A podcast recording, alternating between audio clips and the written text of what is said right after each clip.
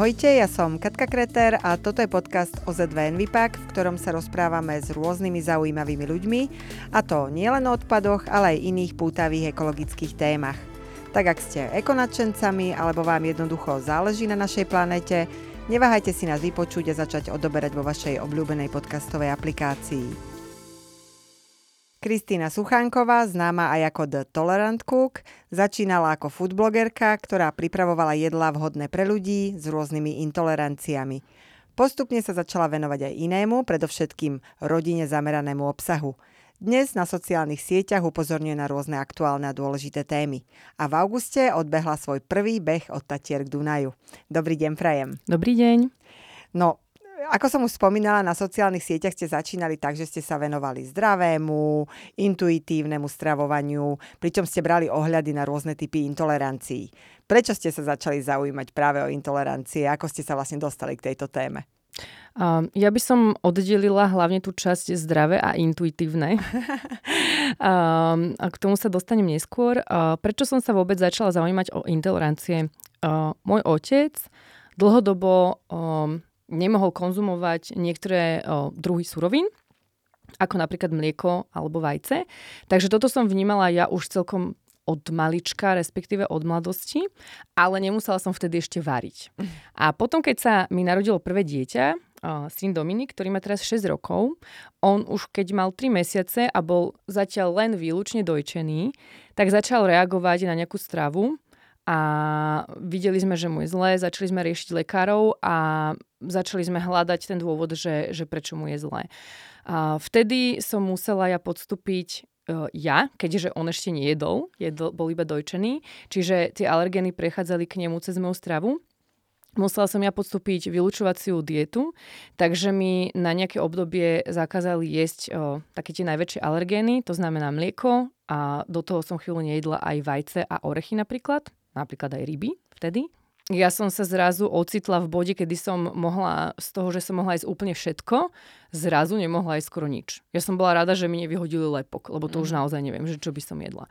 Takže som sa musela začať uh, naučiť variť uh, s prihliadnutím na toto všetko. Dnes uh, od všetkých hadám počúvame, že má s nejakým jedlom problém, že má buď nejakú alergiu alebo intoleranciu. Niekto nemôže lepok, iný práve laktózu, mliečne výrobky. Prečo si myslíte, že v tom poslednom období sa takto rozmohli tieto intolerancie a alergie? Máte nejakú hypotézu?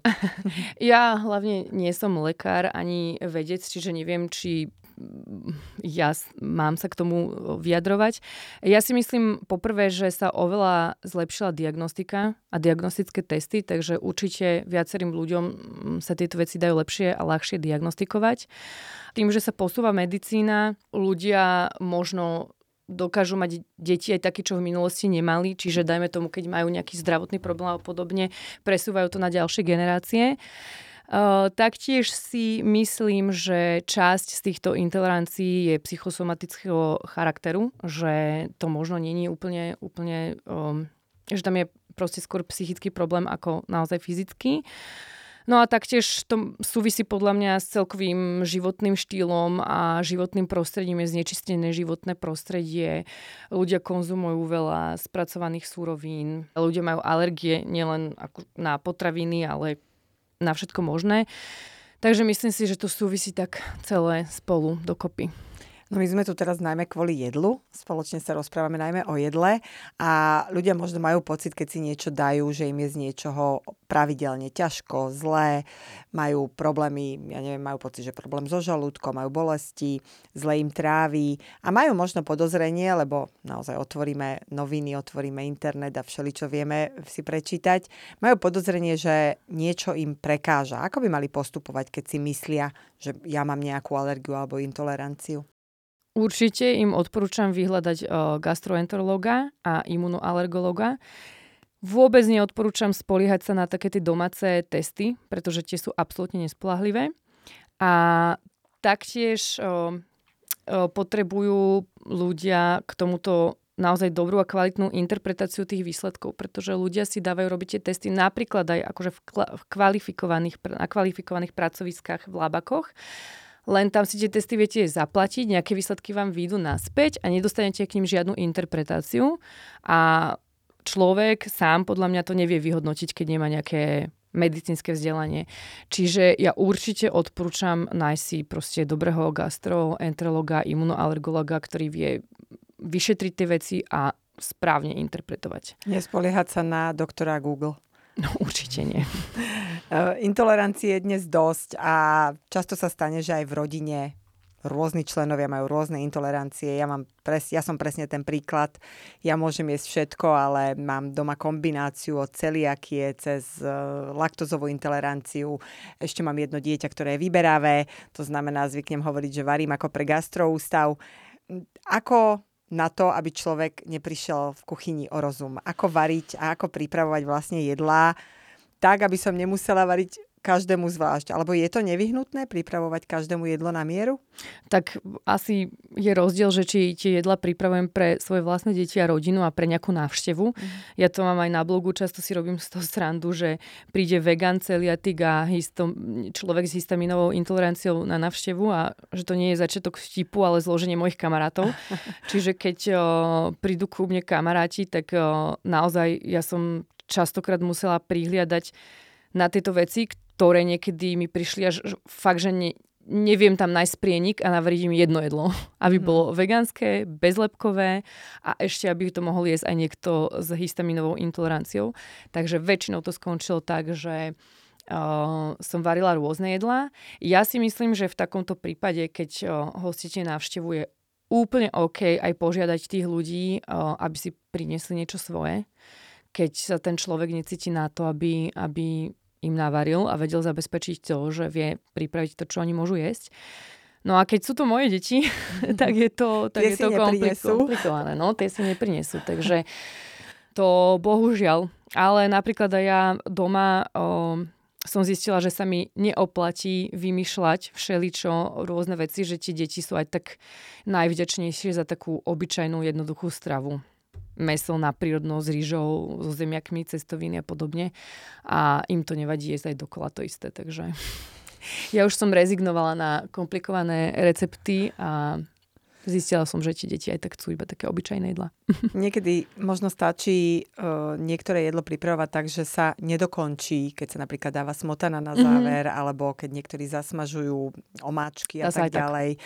A tým pádom máme dve muchy jednou ranou zabité, že máme navarené ako keby dve jedlá, pritom veľmi podobné a chutia a môžu ich jesť. No my to robíme doma tak tým, že otec a syn nemôžu jesť mlieko, že keď robíme niečo, kde sa dáva maslo alebo smotana, mm. sír podobne, tak tiež urobíme ten základ, ten istý a potom v jednom hrnci sa dá normálne smotana, mlieko a tak ďalej a v druhom použijeme rastlinné alternatívy a vlastne to vyzerá ako to isté jedlo, len je Treba to, si zapamätať, ktoré je ktoré.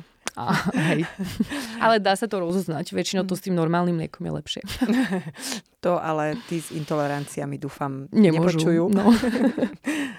Dá sa podľa vás e, naozaj stravovať plnohodnotne, aj keď človek trpí nejakou intoleranciou alebo alergiou? No, závisí od toho, na čo.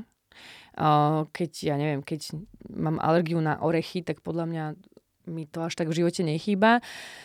To, že napríklad môj malý nemôže jesť mlieko, ma trocha mrzí, pretože mlieko považujem za naozaj plnohodnotnú potravinu, ktorá má obsah bielkovín, vápnika je, naozaj je to komplexné, čiže je to ťažko. Naozaj si myslím, že potom človek musí trošku viac dbať na tú výživu, a aby ju mal komplexne pokrytú a obsahovala všetk- dostatok všetkých zložiek, bielkoviny, sacharidy, tuky vlákninu a určite ľudia, ktorí majú nejaké obmedzenia, či už intolerancia, alergia alebo dobrovoľne um, typu vegani, vegetariáni, že musia, musia viac dbať o vyváženosť stravy ako taký bežný človek, ktorý sa stravuje intuitívne. Vy ste už spomínali, že okrem rodiny, ktorá je pre vás, čo sa týka prípravy jedla výzvou. Máte aj známe a kamarátky, kamarátov. E, možno aj toto je odpoveď na, na moju ďalšiu otázku, že odkiaľ hľadáte inšpirácie vlastne pre ľudí s týmito intoleranciami a že či vlastne sa obmedzujete v tých typoch iba na ľudí, ktorých máte vo svojom blízkom okolí alebo mm, pracujete aj s nejakými intoleranciami, ktoré ste zatiaľ nemuseli vyskúšať a pritom vás neprekvapia? Hmm. No, kde hľadám inšpiráciu? Ja som aj preto založila ten blog, pretože som nevedela nájsť recepty, ktoré som potrebovala. A keď už sa mi podarilo na internete väčšinou z anglických, nemeckých zdrojov nájsť nejaké recepty, ktoré som urobila a fungovali, tak som ich prerobila do slovenčiny, aby ľudia, ktorí majú podobný problém, to vedeli nájsť aj v slovenskom jazyku. Odkedy som to ja začala robiť, čo bolo pred 6 rokmi, rokmi, vzniklo veľa ďalších blogov, ktorí sa tomu venovali potom aj viac ako ja, čiže sú tam aj viac a lepšie recepty ako na mojom blogu. Ale teda inšpiráciu hľadám naozaj na internete. Mm, či nepokúšala som sa nikdy vyrobiť nejaké recepty akože len tak pre nič za nič, že som mm-hmm. niekde sa dočítala, že niekto nemôže to a hento, ja by som to o, varila. Väčšinou to naozaj bolo buď z dôvodu, že ku mne prišiel konkrétny človek na navštevu a snažila som sa mu navariť, alebo niekedy je to tak, že rôzne médiá si vypýtajú, väčšinou oni chcú, že bezlepkový vegánske niečo, nejakú výzvu typu veľkonočný baranček, e, bezlepkový vegánsky a potom sa to snažím pripraviť na zákazku pre, akože pre takýchto klientov. Bavili sme sa už teda o zdravej strave, o rôznych intoleranciách, ale už na úvod sme spomenuli, že existuje niečo ako intuitívne varenie. Čo si pod tým máme predstaviť? Intuitívne stravovanie, Aha. nevarenie. Intuitívne stravovanie je koncept, ktorý je normálne vedecky podložený. Um, Existuje na to výskum, um, ktorý sa tomu venuje a ide o teóriu, že ľudia vlastne intuitívne sa vedia stravovať tak, aby si komplexne pokryli to, čo potrebujú a mali vlastne vyváženú stravu a že to telo si to pýta samé tak, ako, ako to potrebuje. Tento koncept o, je taký, povedala by som, že celkom novší, pretože Vieme, že v tejto dobe veľa ľudí trpí obezitou, nadváhou. Na druhej strane čoraz viac ľudí trp, e, trpí poruchami príjmu potravy, čo je opačný, opačný extrém, nič z toho není zdravé. A o, častokrát sa to rieši potom tak, že aj lekár alebo nejaký výživový poradca o, vám nakáže sledovať si tú stravu, sledovať si kalorický príjem, sledovať si, aký mm, pomer bielkovín, sacharidov, tukov a vlákniny konzumujete. A to intuitívne stravovanie hovorí ako keby pravý opak, že to telo same vie, koľko toho potrebuje zjesť.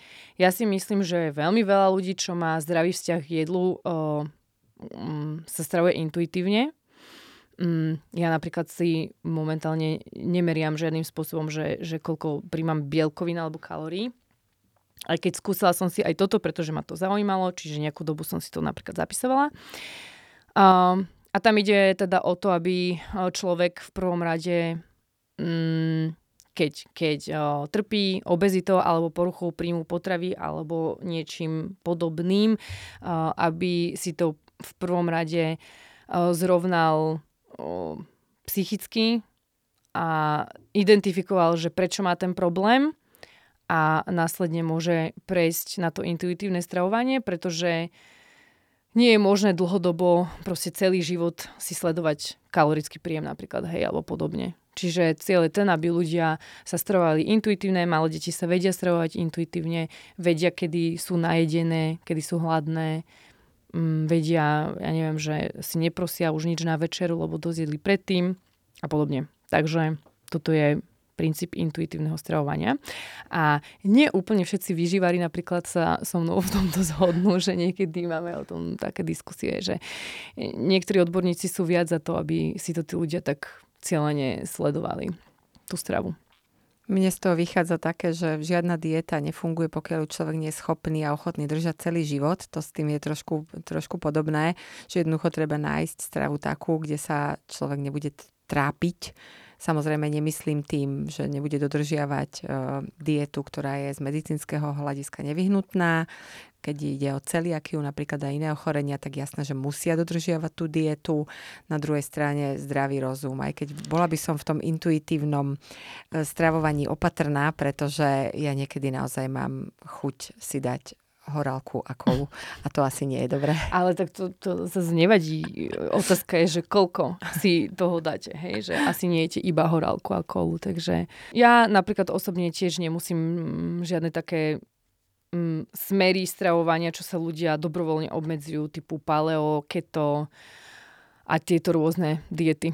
Takže ja vôbec nie som za diety ani za, za žiadne diety, krátkodobé chudnutie, rýchle a podobne. Ja som za dlhodobé, vyvažené, udržateľné stravovanie s čo najväčším počtom potravín, pestrej stravy a tak ďalej, aby to človek presne, aby to vydržal, aby ho to bavilo, aby mu to chutilo. Vy ste mali od jak živa vzťah k vareniu. Hovorili ste, že kedy ste nemuseli variť, keď mám rodinu, už sa k tomu nejako prepracuje asi každý a každá. E, ako ste hľadali lásku k vareniu? Ja som nemala vôbec vzťah k vareniu, pretože o, u nás o, bývala často stará mama nebývala s nami, ale každý deň k nám chodila, keďže bola už dlho na, na dôchodku a ju to bavilo, ona tak bola z detstva, z dediny naučená, takže my sme mali každý deň navarené jedlo. Ja som mala každý deň varený obed aj večeru, hm. takže ja som ako keby videla to, že nejaký človek je doma a každý deň varí jedlo. Ale keď sa ona snažila ma do toho aj nejakým spôsobom zapájať, tak priznám sa, že ma to moc nebavilo.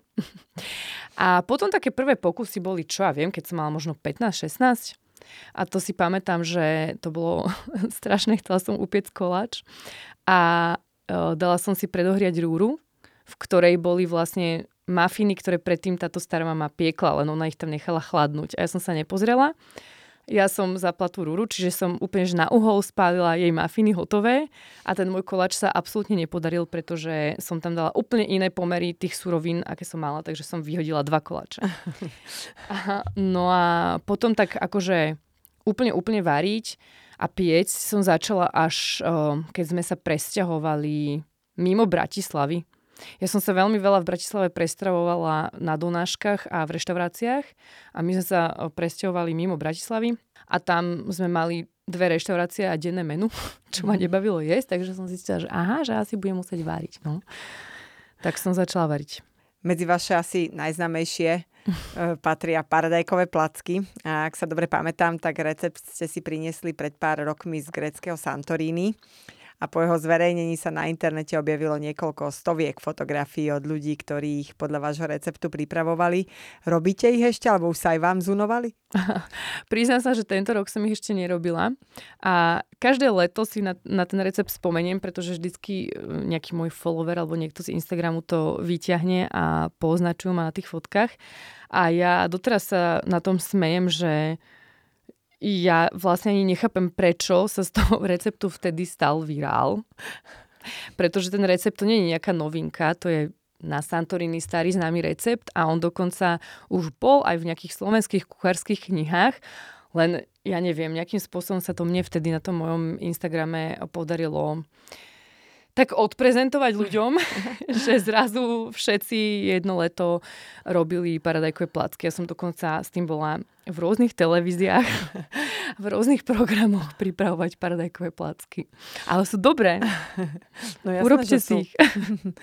A možno nepatrí, nepatria práve paradajkové placky k vašim najobľúbenejším receptom.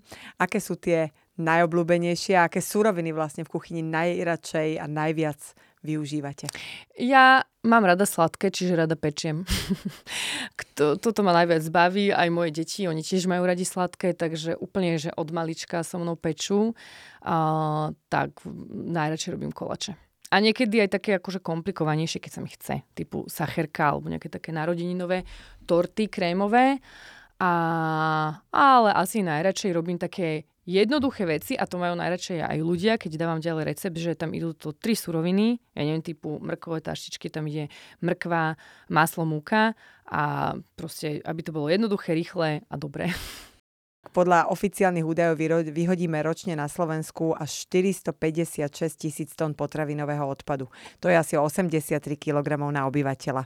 A desivé je, že až 78% z toho pochádza vlastne z domácnosti, že nie z výroby mm-hmm. a podobne.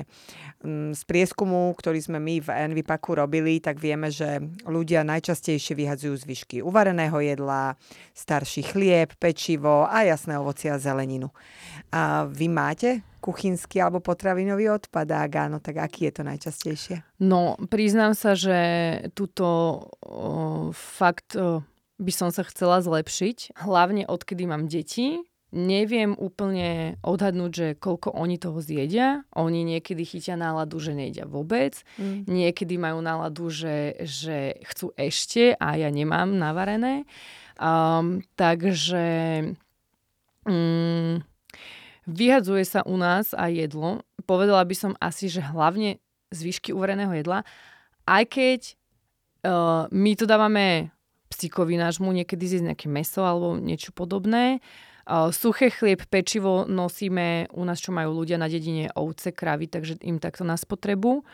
Mm, no a ja sa snažím nakupovať často a málo, aby som to nemala, nemusela vyhadzovať. Úplne najhoršiu skúsenosť mám ja, keď som robila obrovské veľké nákupy, že som sa snažila nakúpiť strašne veľa vecí dopredu na týždeň nám sa veľmi často menia plány, takže sme sa rozhodli, neviem, že na víkend ideme preč, všetko to zostalo doma a pokazilo sa to. Mm. Takže ja v podstate chodím momentálne nakupovať alebo si objednávam veci tak každý druhý deň mm. a málo, menej. Ja som sa učila variť, ak môžem povedať, z mojej kuchyne, keď môj brat 8 rokov mladší bol práve vo vývine, takže ja neviem ničoho navariť menej ako 5 litrov. Teraz sa mi to opláca, lebo mám dvoch chalanov, ktorí mm-hmm. tiež jedia ako kyselina, takže teraz sa mi to opláca, ale mám takú predstavu, že raz v budúcnosti bude treba menej jedla a trochu sa toho obávam. Takže ja nemusím vyhadzovať, ale obávam sa, že ten čas, kedy sa bude musieť preonačiť a naučiť sa variť menej, raz príde. No a toto ja napríklad nerobím, pretože moje deti to jedia, že maximálne dvakrát a potom to už nechcú. Povedia, že toto sme už mali. Toto bolo aj na obed. Zvyknete pripravovať aj jedla napríklad so zvyškou? Mm. Alebo nejaké rýchle recepty, že za málo peňazí veľa muziky? Áno. Kedysi sa priznám, že som to že vôbec nevedela a keď som išla variť, tak vždy som si vyhľadala nejaký recept. Všetko som si nakúpila, čo bolo v tom recepte a keď som, ja som chcela variť všelijaké také exotické jedla, čo obsahovali mm-hmm. veci typu papája, hej, rôzne koreniny a neviem čo všetko. A teraz tam išli, ja neviem, štvrťka papáje a ja som mhm. mala akože tri štvrťku papáje doma. A čo s tým teraz, hej? Um, takže keď som to robila takto, ale postupom času, čím už som viac varila, tak som sa naučila variť aj nejakým spôsobom akože intuitívne, že viem, že sa dá zmixovať kadejaká zelenina s kadejakým mesom, podusiť a, a, a spraviť z toho proste nejaké, nejaké jedlo. Takže hej, snažím sa to, snažím sa využívať tie zvyšky z chladničky a niekedy sa z toho dajú všelijaké zaujímavé jedlá vytvoriť. Mm. Problém ideme. intuitívnych jedál, že je veľmi často op- sú neopakovateľné, lebo človek si nezapamätá, čo mal, čo dal. No Zapisujete to áno. si? Niekedy, párkrát, keď som niečo uvarila a všetci, že wow, to je super, tak ešte kým som si to pamätala, tak som si to išla zapísať. Ale to nemá zmysel, lebo ten človek by znova musel to isté nakúpiť a zase by z toho vznikol nejaký odpad, takže podľa mňa toto není úplne že cieľom. Sú také presne recepty, čo si človek musí nakúpiť a pripraviť, také proste presné a potom tieto ostatné. Mm, skúsme prejsť teraz na inú tému. Veľa diskutovanou témou sú potravinové obaly. Tie na jednej strane určite produkujú odpad, ale na druhej strane zase plnia veľmi dôležitú funkciu, či už ochranu, alebo hygienickú, alebo v prípade intolerancie aj informačnú, že tam sú mm-hmm. napríklad na tom mhm. obale napísané rôzne alergény.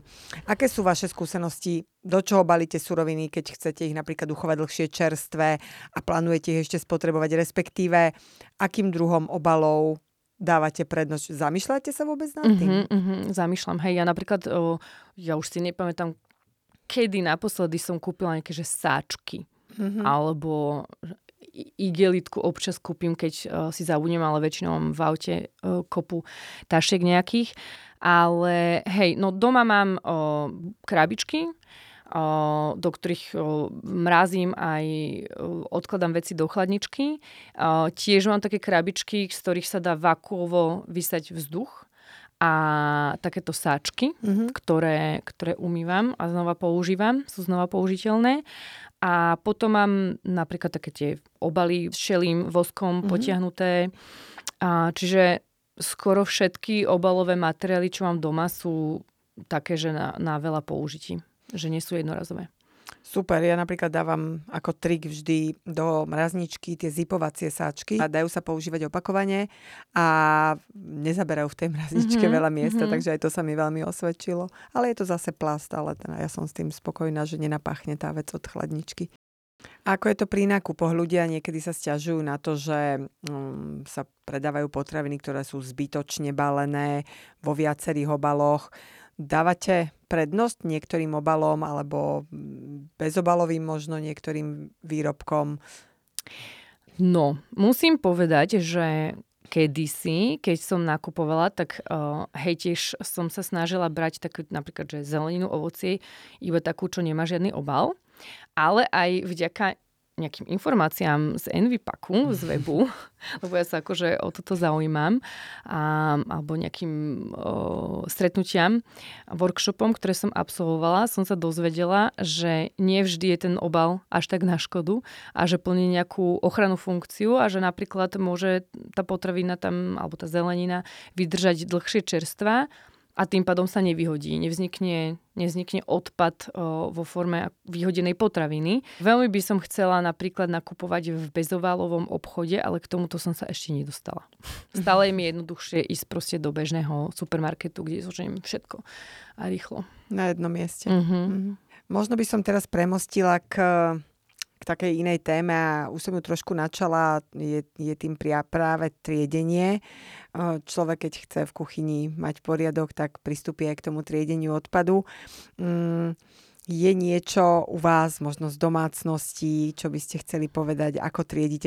Je niečo, čo vám stále robí problém, alebo s čím, sa, čím si poviete, že ešte toto by som mala, ale ešte do toho No ja musím povedať, že v prvom rade na striedeniu odpadu naučil život na dedine. Mm-hmm. Lebo ja som predtým bývala v Bratislave v paneláku, kde sa všetko vyhadzovalo dole do tých veľkých smetných nádob a každý deň prišli smetiari a celé to vyviezli. A my sme žiadny odpad netriedili a nemuseli sme ho triediť. A to bolo dávno, hej, pred desiatimi rokmi. A keď sme sa presťahovali na dedinu, tak akože zabehnutý z bytu, všetko sme hádzali do komunálu, lenže tam nám vyvážajú smetiari odpad raz za dva týždne. A nám sa ten smetiak zaplnil za pár dní. a, takže sme museli pristúpiť k separovaniu odpadu a, na papier, plast, komunál, aby vôbec sa nám neplnili tie smetiaky a stíhali sme, stíhali, stíhali nám to tí smetiari vyvážať. A, takže to bol taký prvý moment, a, ktorý nás donútil separovať a potom neskôr som sa ja začala o to zaujímať a, a snažiť sa naozaj to vyseparovať správne. A, ešte do minulého roku sme museli mať oddelenie aj, že tetrapaky, konzervy, že celé sa to v našej obci muselo deliť. Sklo, tetrapaky, konzervy, plast, papier, bioodpad a komunál. Dúfam, že som nič nezabudla. Mm-hmm. Potom ešte veľa vecí vyvážame na zberný dvor. A, a vďaka Bohu som rada, že tento rok už zjednotili, že tetrapak a kou môžeme hádzať do plastu, že si to tam oni potom ďalej vytriedia. A priznám sa, že e, nemám kompost, aj keď bývame v rodinnom dome. A strašne by som chcela a strašne som sa k tomu stále nedostala uh, si ho tam proste zriadiť. Aj o kompost sa treba starať, ale určite sa to oplatí. Ja mám to šťastie, že mám spoločnú záhradu s mojimi rodičmi mm-hmm. a tým pádom sa stará o kompost moja mamina, takže toto nemusím no. robiť ja. Ja som už úplne v úvede povedala, že sa okrem varenia, rôznych intolerancií a podobne zaoberáte aj aktuálnymi, či už spoločenskými alebo inými aktuálnymi témami. Na ktoré témy okrem tejto reagujete najradšej? Podľa čoho sa rozhodujete, že toto stojí za to, aby som sa k tomu vyjadrila, alebo nie?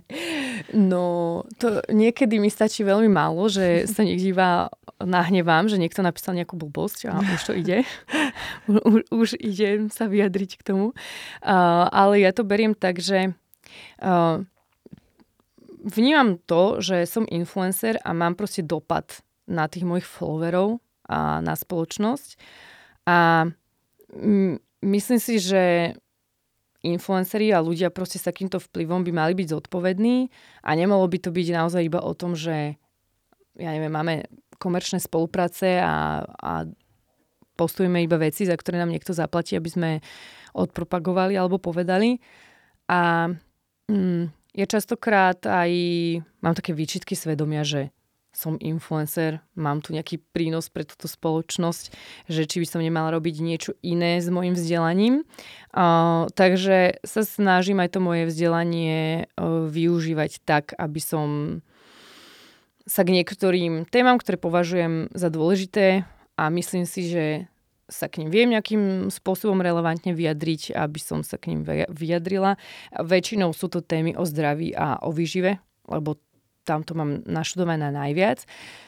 O, respektíve o, ja sa k tým veciam nevyjadrujem ako keby z mojej hlavy, keď, o, keď k niečomu nemám dostatočné vzdelanie alebo množstvo informácií, ale snažím sa poskytnúť tým ľuďom nejaké relevantné o, zdroje a podklady a proste prezdieľať nejaké relevantné články o, relevantných odborníkov a tak ďalej.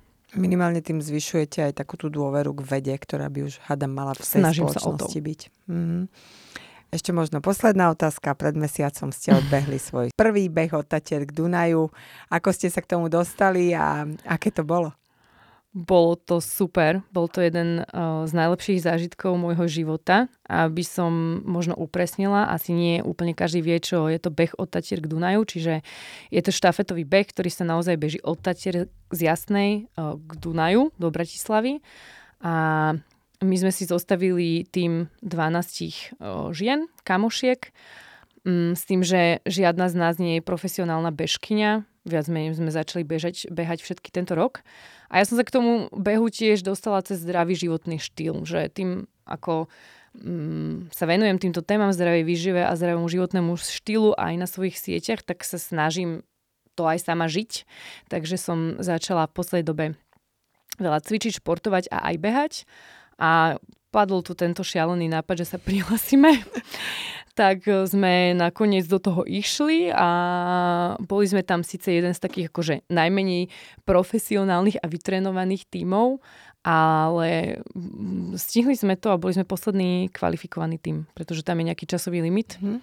A 14 sekúnd pred koncom sme dobehli do toho cieľa v Bratislave, takže bolo to super. Tak ste si aspoň užili celý čas a využili ste ten čas na maximum. Tak, ta, no tak to sa áno. na to treba dívať. to áno, využili, hej. Koľkokrát na vás vyšla štafeta?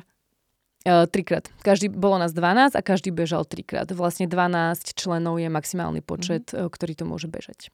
No tak gratulujem. Máte v tomto športovom svete nejaké plány do budúcnosti? Ja, keď sme trénovali už na toto otatier k Dunaju a musel som 3-4 krát za týždeň behať, tak už som si hovorila, že prečo si ja toto robím, že už v živote nebudem behať, že toto dobehnem a koniec. A hneď tri dní potom si hovorím, že už by som išla. Takže teraz si hovorím, že asi taký najbližší cieľ bude polmaratón. Fantázia. Tak verím, že sme nielen tými rečami o jedle, ale aj o týchto športových výzvach inšpirovali aj našich poslucháčov a poslucháčky. Ja vám veľmi pekne ďakujem za rozhovor. Ďakujem aj ja. A ďakujem aj vám, že ste nás počúvali a ak sa vám náš podcast páči, budeme radi, keď si nás vypočujete aj na budúce, prípadne nás začnete odoberať na Spotify či inej podcastovej platforme. Nech vám neuniknú žiadne nové epizódy.